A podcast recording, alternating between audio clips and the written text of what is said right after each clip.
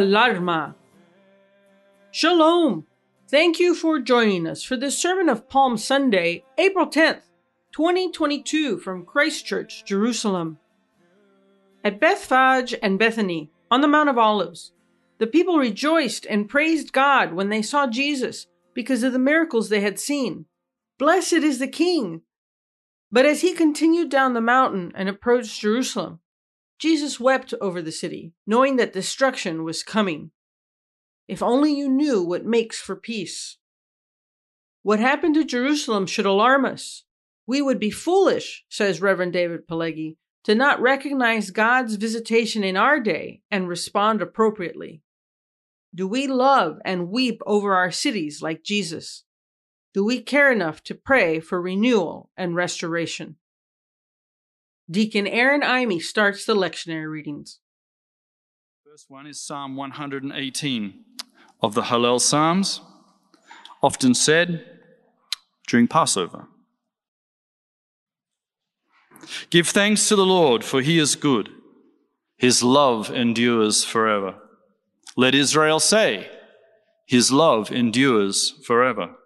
Let the house of Aaron say, His love endures forever.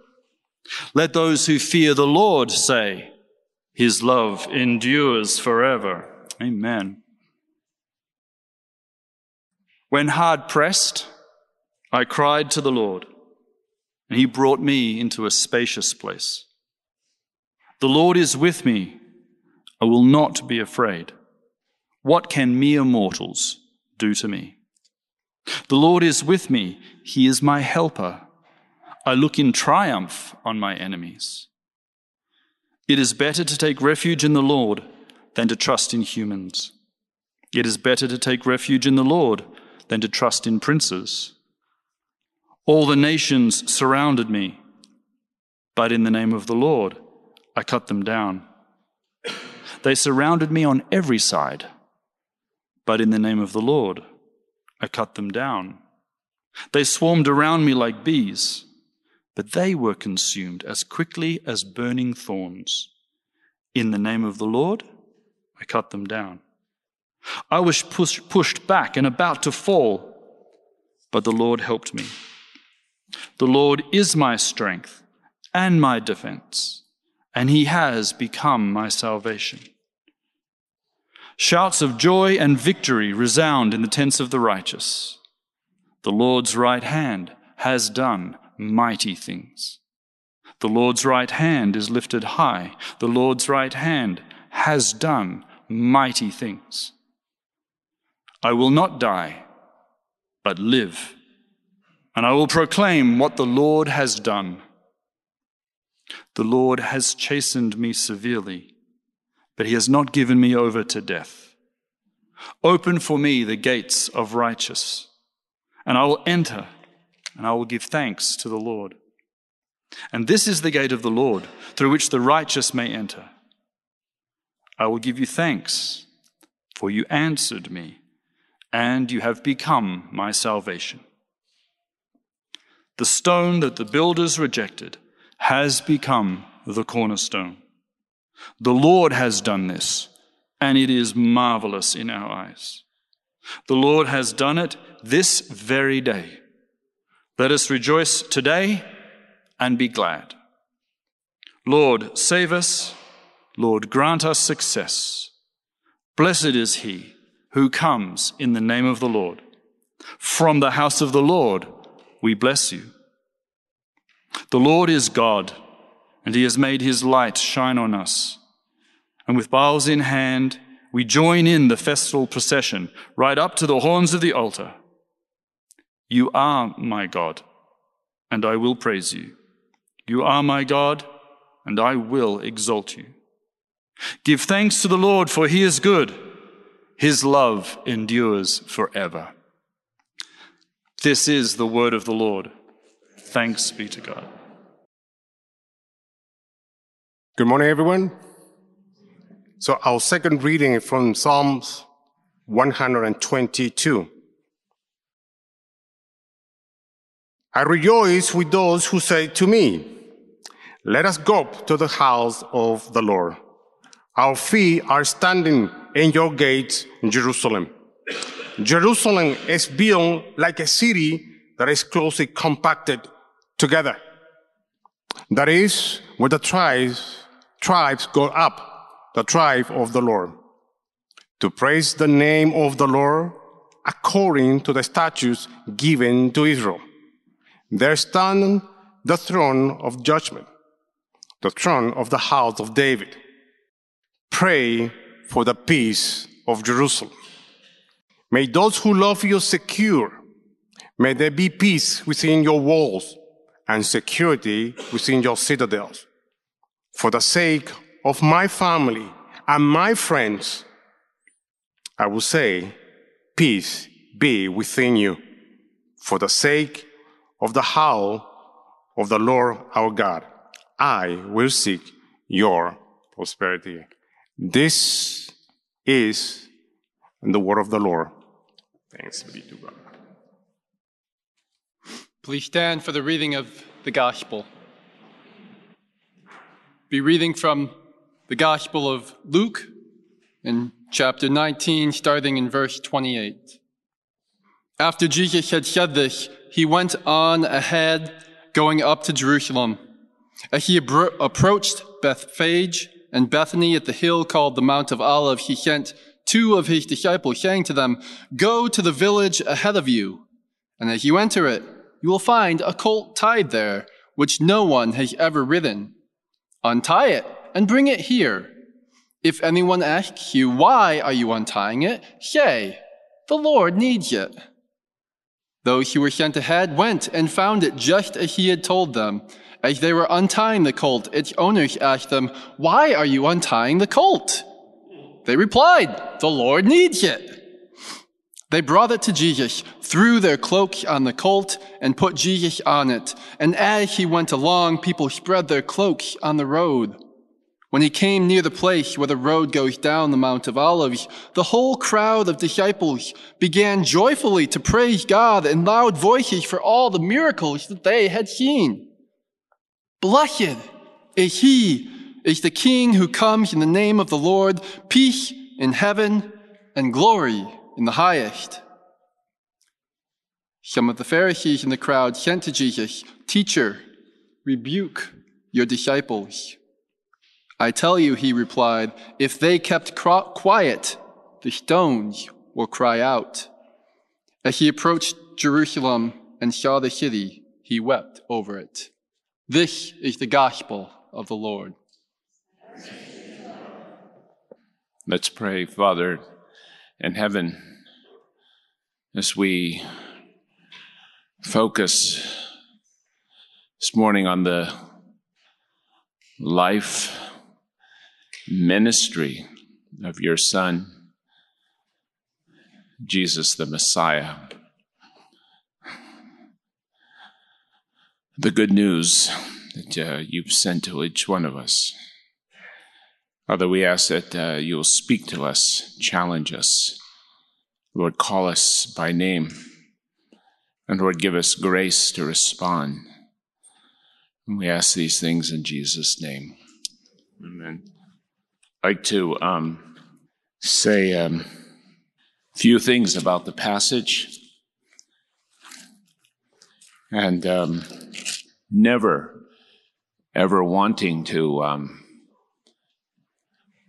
fall into the habit of preaching a three point sermon when I could preach a 27 or 29 point sermon. You know, today I thought I'd go easy on everyone. After all, Holy Week is beginning. And to indeed say something about the entry of Jesus into Jerusalem and then contrary to every bone in my body and all my na- and, and my my very nature summarize it into three so when considering this event we need to consider the context of where this falls in the book of luke. We also need to consider the place of jerusalem. And three we need to sometimes reorient ourselves or refocus ourselves because oftentimes as an evangelical community or conservative Protestants or those who take the scripture very seriously, to our credit, we do focus, we do emphasize, rightly so, the death and resurrection of the Lord Jesus. Yes, all of this is very good. But sometimes we forget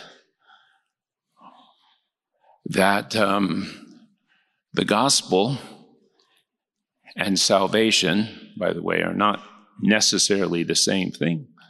I believe the go- salvation is part of the gospel, but not all of the gospel. That the gospel and salvation are not about events, right? The death of Jesus, the resurrection of Jesus. Yes, they center on a person, right? And uh, the life of that person is extremely important.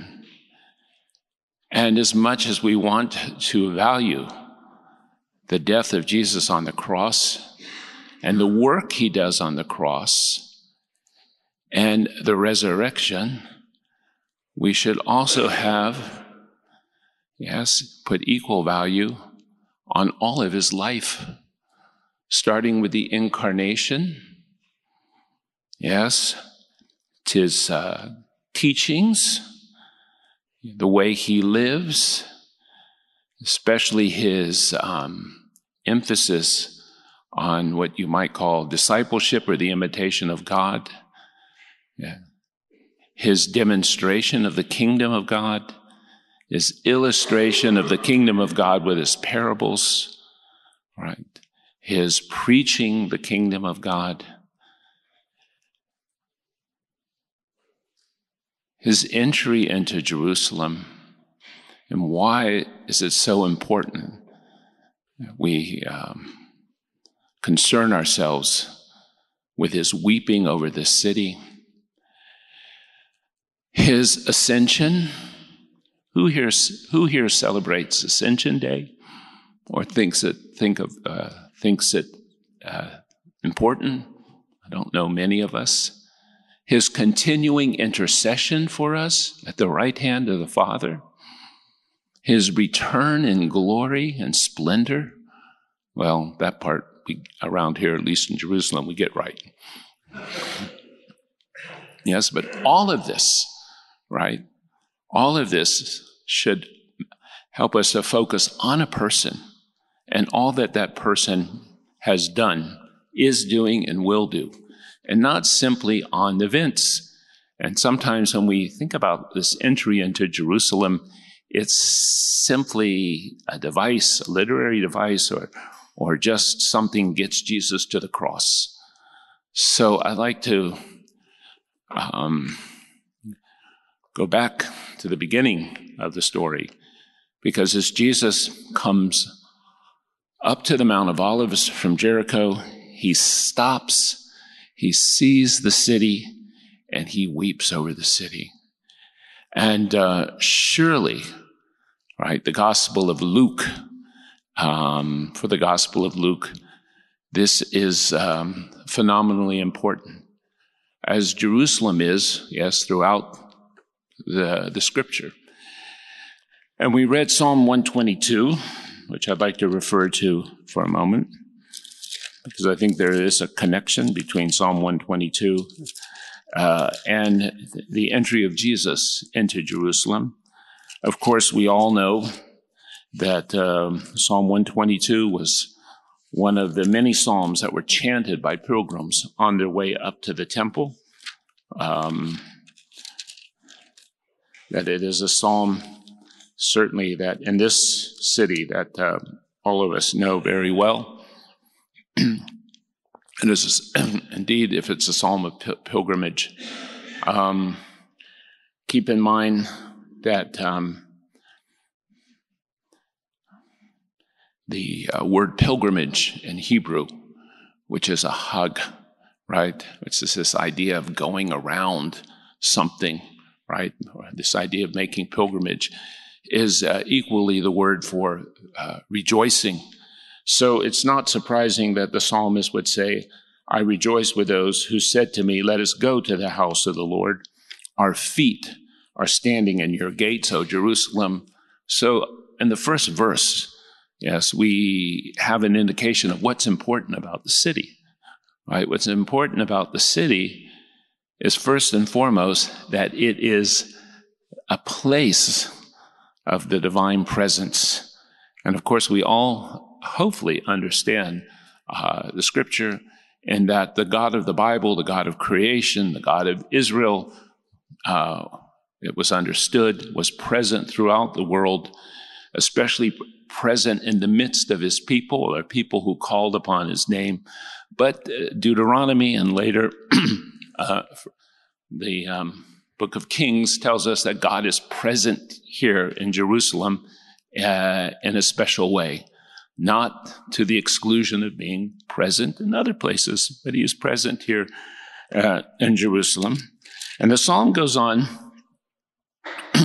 in a very, maybe a little bit of a romantic way to praise Jerusalem. Jerusalem is built like a city that is closely compacted together. The tribes, uh, uh, that is where the tribes go up, the tribes of the Lord, and they go up to worship, right? The, Jerusalem is the center of not only the divine presence, but the divine presence, of course, means that there's autom- virtually automatically that there, there needs to be worship, there must be worship. To praise the name of the Lord according to the statutes given to Israel, right? According to the scripture that um, worship, worship had to be done in a certain particular way it had to um, be done in a way that uh, uh, emphasized holiness and purity. Uh, so any old type of worship was not necessarily acceptable. There stands the thrones for judgment, the thrones of the house of David. So here we have this uh, uh, mention of kingship, right? This is the place where the king, this is where the king resides. And of course, it was God who uh, appointed the kings. And then we come to our famous verse 6, which is on the front of our church. Pray for the peace of Jerusalem. May those who love you be secure. May there be peace within your walls and security within your citadels, right?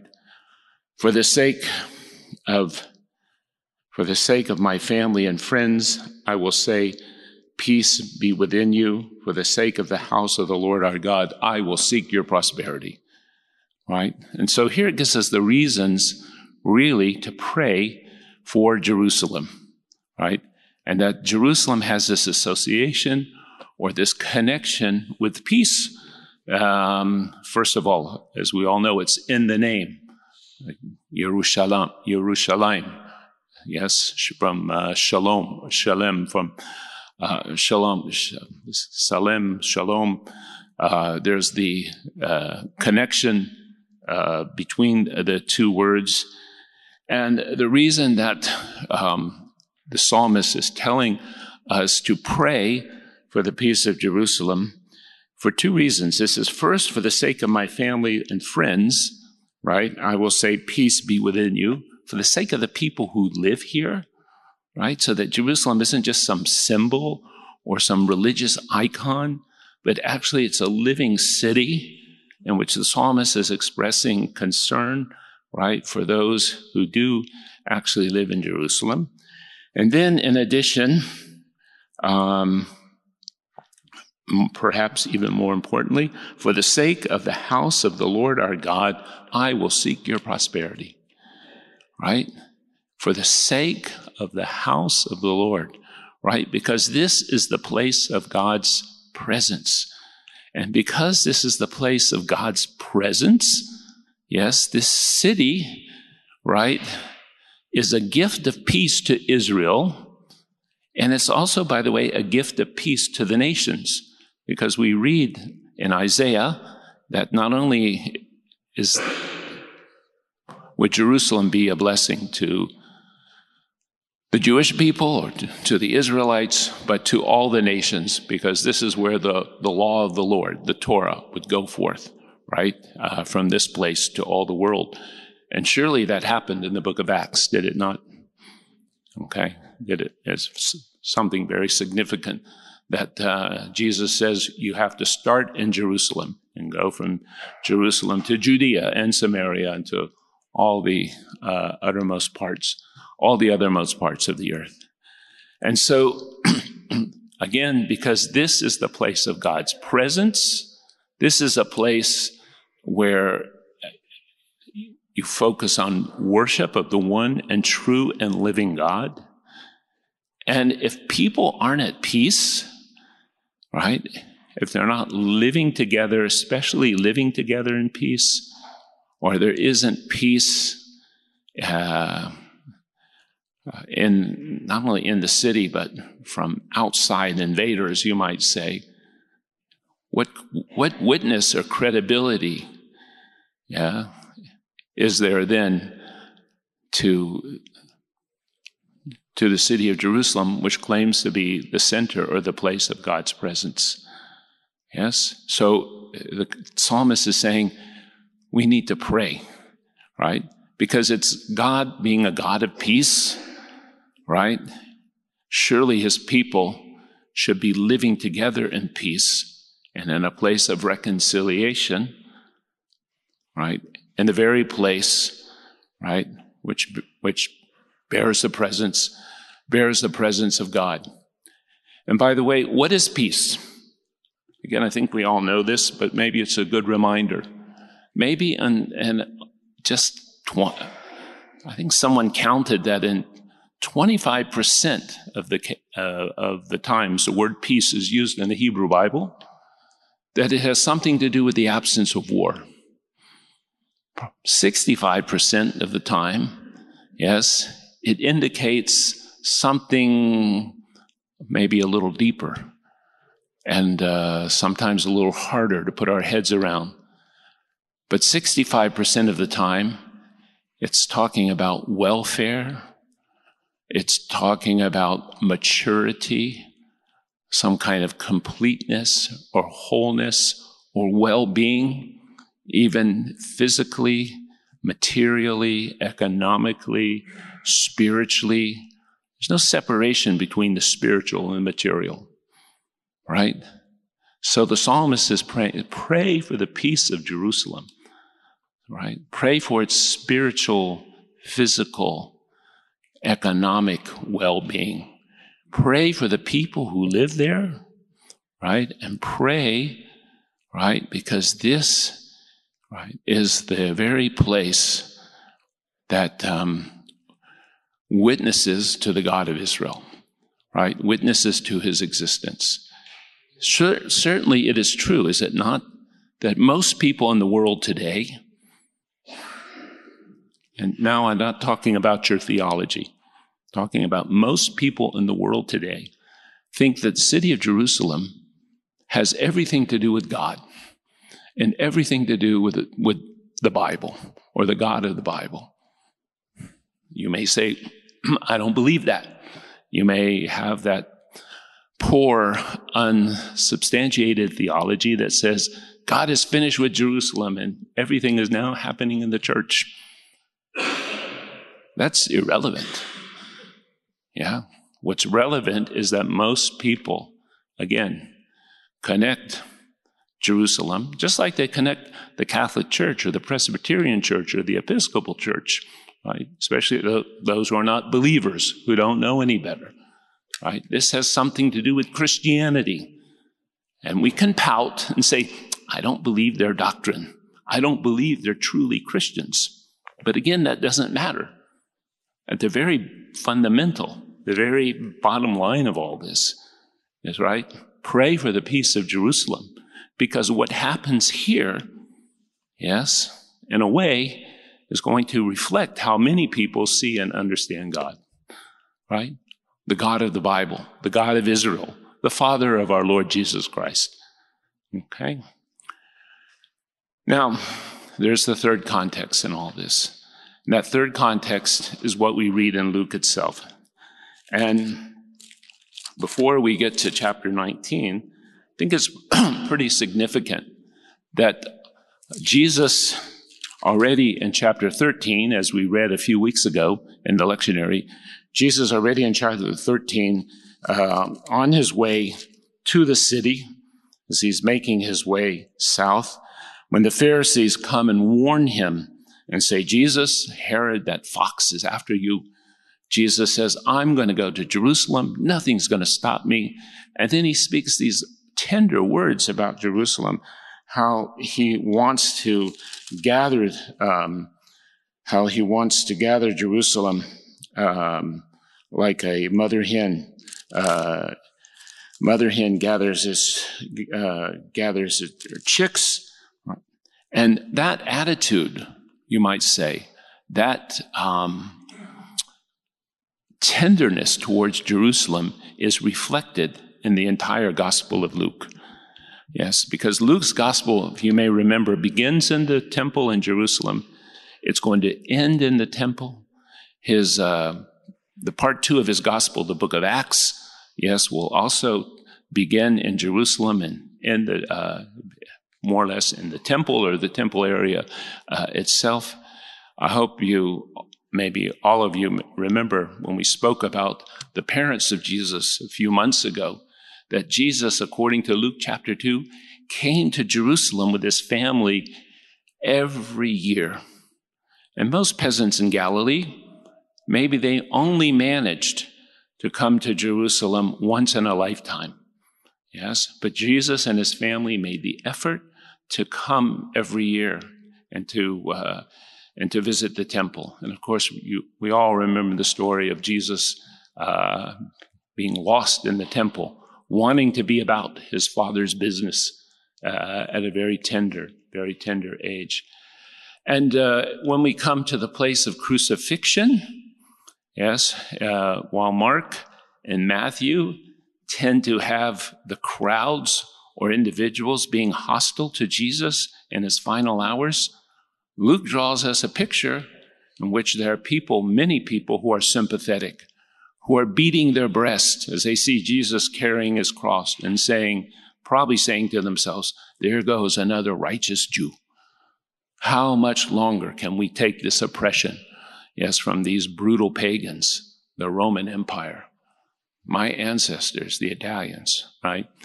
So, this, you might say, this attitude or this connection with Jerusalem, uh, with Jesus in Jerusalem, at least in this gospel, uh, is close. But before Jesus gets to Jerusalem, let's point out the following. He runs in, he walks through Jericho. And in Jericho, he meets little Zacchaeus, right? The tax collector, the godfather of Jericho. Yeah. The gangster. And Zacchaeus, yes, he wasn't even Italian, but he was the mafia boss. Zacchaeus, yes, does what? Zacchaeus ends up repenting. And Zacchaeus doesn't simply repent and say, Oh, I'm sorry, it won't happen again. He shows the fruit of repentance, yes, by willing to repay even willing to follow the Torah commandments, right? Because uh, uh, according to the Old Testament, if you steal a euro, you pay back four euros. If you steal a shekel from someone, you pay back four shekels. So Zacchaeus has, has this uh, amazing heartfelt repentance.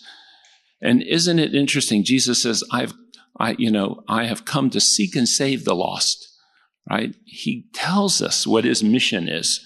The Son of Man has come to seek, to seek and save the lost. You see, Zacchaeus recognizes his moment and he responds in the proper way.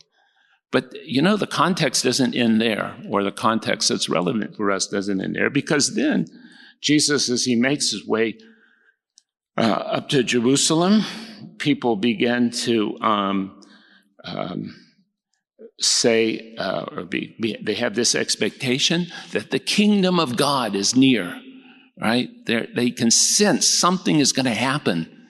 You know, the atmosphere is so thick, you could cut it with a, a chainsaw. Something is up. The air is something is stirring. Surely this Jesus is going to ride into Jerusalem and he's going to proclaim, him, proclaim himself king and he's going to kick out the bad guys and set up the good guys. And then Jesus has to tell a parable.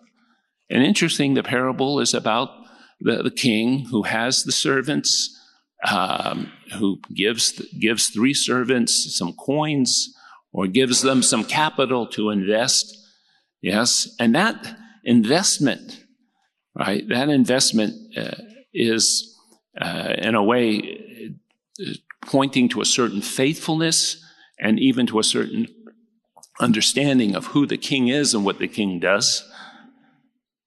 Right? So here we have a context of a man who recognizes his moment.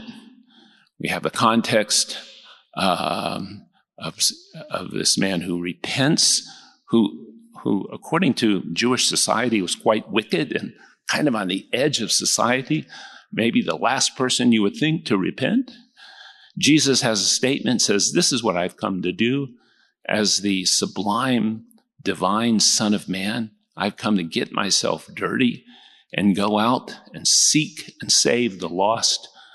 All right, as Ezekiel 34 tells us. And then we have this under, we have a parable about faithfulness and about a country that doesn't want their king. And after all this, Jesus finally comes to Jerusalem. He comes to the top of the Mount of Olives. And as we read, as we read in the gospel, he sees Jerusalem. Um, he sees Jerusalem and he weeps. Yes, Jesus weeps over the he, he weeps over the city. And what are we to make of this? What are, we to, what are we to make of Jesus weeping over the city? Again, keeping in mind the context that we just mentioned, right? That these events and even these little actions that we may not consider to be important are indeed important for us. That God's, you might say, love for Jerusalem and the importance of Jerusalem if we, if we only had Psalm 122, it'd be enough, but we have many more references in Scripture. And finally, this whole context of Jesus on his way to Jerusalem. And so the words of Jesus, um, you know, are very telling. And they're not just relevant for Jerusalem. I think they're first and foremost relevant for us. And maybe we need to put aside the old question or the old debate, why the Jews or why Jerusalem rejected Jesus. And we perhaps need to focus and apply this to the current situation in which we live, right? To the places where we, you know, where we live today. Yes, and all, we come from, certainly come from all over the world. Because these words are relevant not simply for Jerusalem, but I believe that they're indeed relevant for us. So first, when Jesus weeps, okay, it is a reminder, I hope it's a reminder to all of us that Jesus loves his city and that he loves his people, that he's attached, right? He's attached to his people. He's attached to his city. He's weeping because he can foresee that Jerusalem is on the road to disaster, right? Uh, in fact, Jesus probably performs, Jesus here is in the, you might say, in the line or the tradition of the Old Testament prophet. Because the prophets of the Old Testament weren't there simply to tell the future, although that happened in passing. Right? The prophets were um, sent by God to give guidance and direction and instruction to his people in the present moment, usually in their crisis or in their confusion. Right? And it was once said by some very wise American Jewish theologian that actually what a prophet does is that he expresses God's heart for any given situation, right? If you truly want to know what a prophet does, he expresses God's heart for any given situation. You might say it's looking in, right, uh, to, to what God thinks or what God might, if we can use the word feels about this situation. Remember that uh, when the people, um, that God is a God who dwells with us in our distress, He's present with us in our trouble. He also rejoices over us with singing. Yes, that He's intimately involved with us, right? And it certainly hits always His desire to save His people and to keep us from disaster. And surely Jesus, with this prophetic ministry, right, and this prophetic call to repentance, is doing the same with Jerusalem. Okay. Again, Jesus doesn't only come to Jerusalem to die and to rise again, but he also comes as a prophet to teach and to warn his people. And by the way, that warning and that teaching is applicable to us, just as it was to them 2,000 years ago. So let's not think only in historic, you know, in the historic past. And so the words of Jesus, I think, are more than instructive. At least I hope they are to us.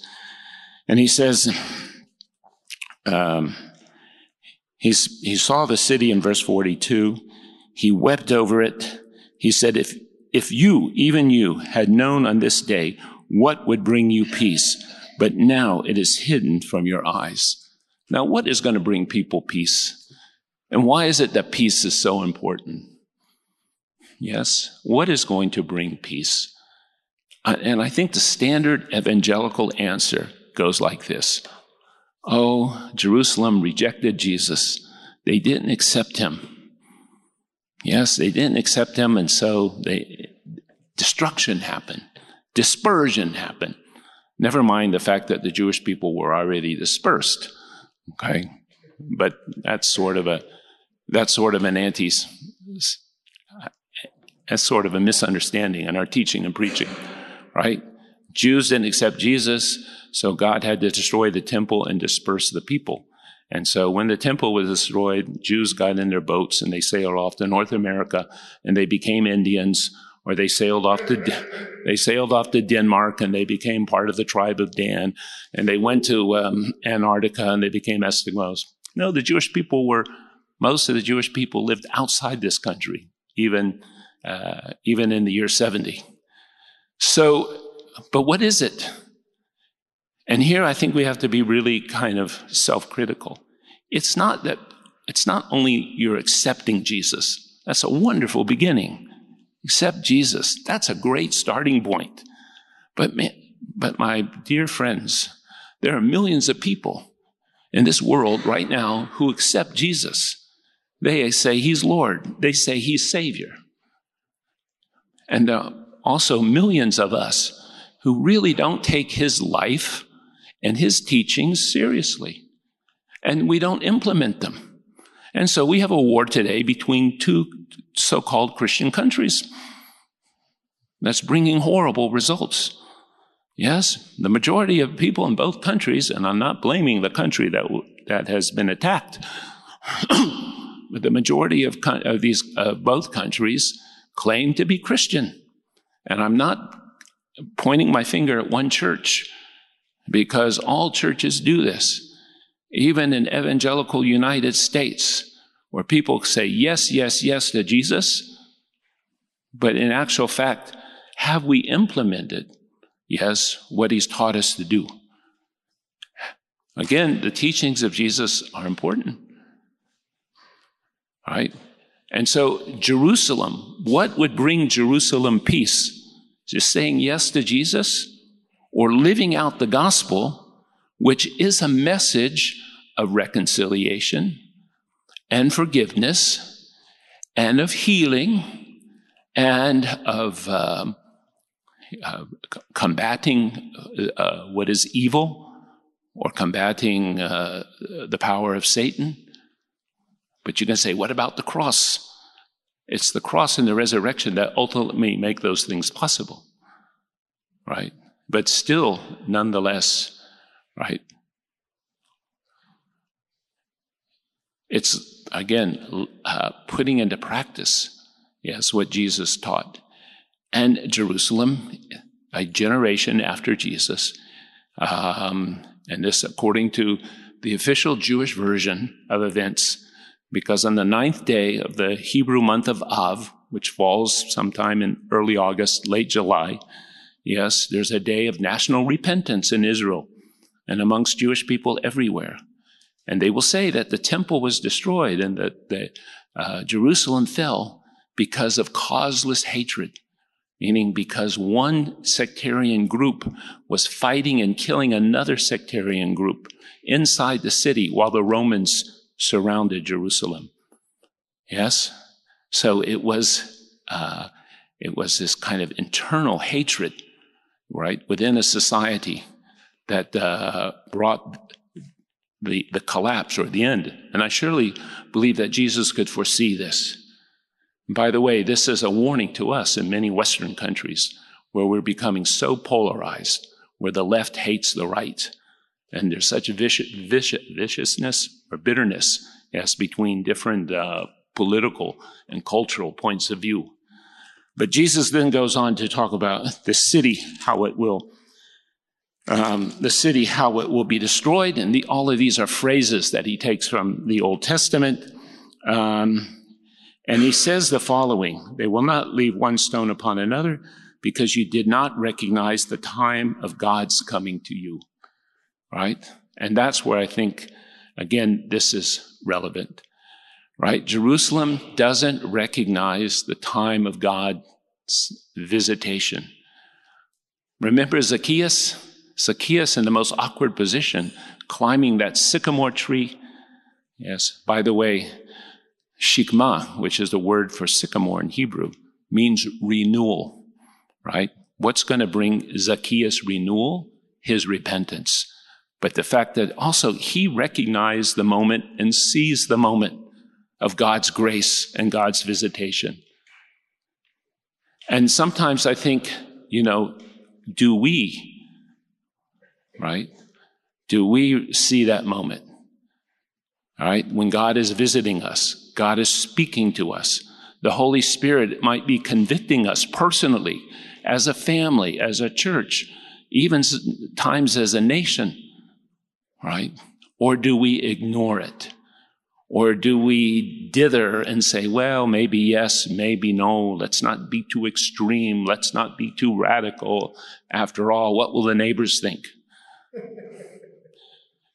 But if we do recognize the time of God's visitation, or we do hear God speaking to us, then the response is like one of Zacchaeus. It's, it's repentance, right? It's real repentance. It's not simply saying, oh, I'm sorry.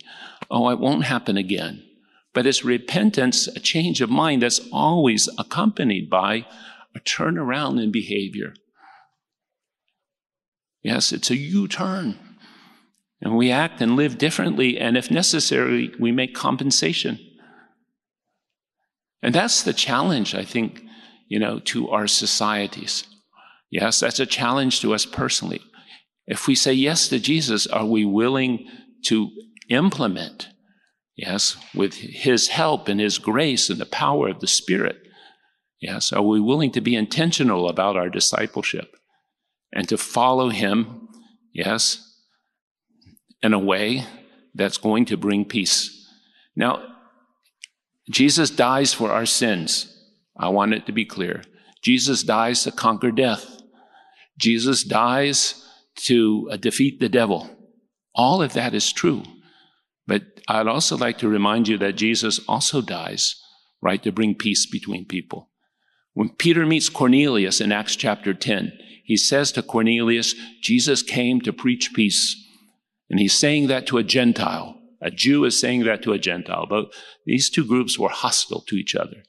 In the book of Ephesians, we have chapter one that tells us about our peace with God. Wonderful. But we also have chapter two that tells us about um, our peace, yes, with, with different groups or different people in the Messiah, in the faith, who don't think like us, or who don't look like us, or don't have the same political ideology, or the same customs as we do. Right? So that's part of the message of the gospel. And I, what I'd like you to notice in all of this is that Jesus, in this great, great love for Jerusalem, yes, uh, not only has this message, but what's interesting, there's no sentimentality. There's no romantic view of Jerusalem, like, let's wave flags and, you know, let's cry over these stones. Yeah? There is a love for Jerusalem, and there's a love for the people. And by the way, the love for the people that Jesus exhibited, you know, is not this kind of love is I find with so many folks who come here and visit. They don't really love or care for the people so much. Jerusalem's just kind of like a, a chess piece on the chessboard. And somehow, if you move Jerusalem uh, in this direction or that direction, it's some kind of game and it's going to maybe bring the Messiah soon, or uh, people will callously talk about this erroneous misinterpretation of Scripture. And they'll walk around and they'll tell Israelis, you know, according to the Bible, two thirds of you are going to die in a great slaughter. I mean, what kind of nonsense is that? Who would love anyone and say such a thing? Which, by the way, is, is again based on a misinterpretation of Scripture. Or, you know, so again, whether it's the psalmist in 122 or whether it's Jesus on the top of the Mount of Olives, there is a love for people, right? There's a, and it's not utilitarian and it's not romantic, right? Which I believe should be the same love we have for, for the people in our city, even if they're engaging in wickedness or evil. In addition, it's not vindictive. Jesus, I mean, this is a city that rejects Jesus and going to, he's going to be crucified in this city, not by the people, especially in Luke's gospel, but by a few religious uh, types um, and the Italians who are here. Jews and Gentiles are going to put Jesus on the cross. But you don't, what does Jesus do?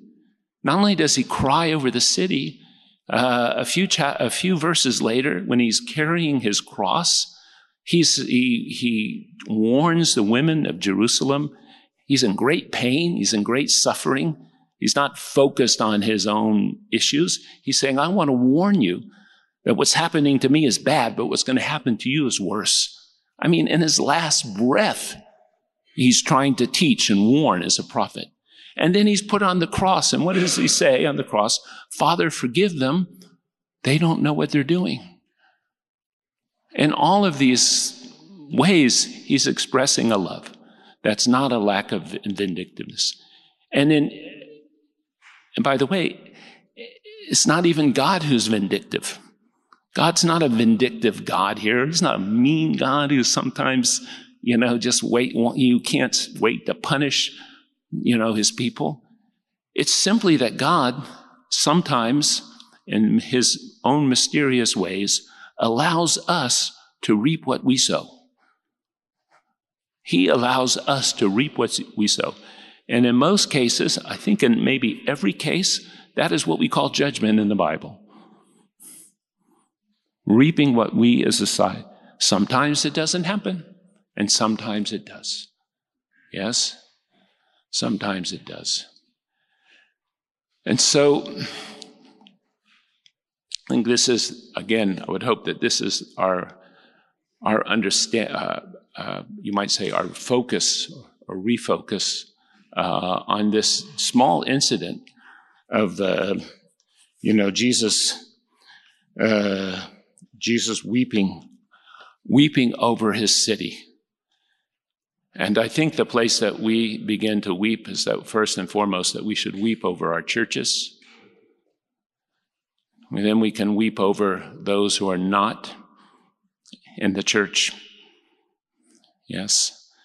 And uh, we can um, pray for them as um, God tells Jeremiah in chapter 27. Right? We all know Psalm 122 pray for the peace of Jerusalem. But what happens when people, uh, the people of God, go into exile? What does God say to them? Chapter 27 of Jeremiah. You remember? He says, Go to, go to Babylon, Babylon, the enemy. Yes, go to Babylon, have children, get married, plant gardens, and work for the welfare, the word in Hebrew is shalom, work for the welfare of your city.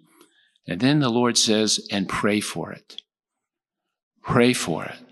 So we're all glad you're praying for Jerusalem. We hope you continue and to pray for the people who live in this city and to pray that uh, the city indeed bears witness to God uh, with its name and its history and even its future.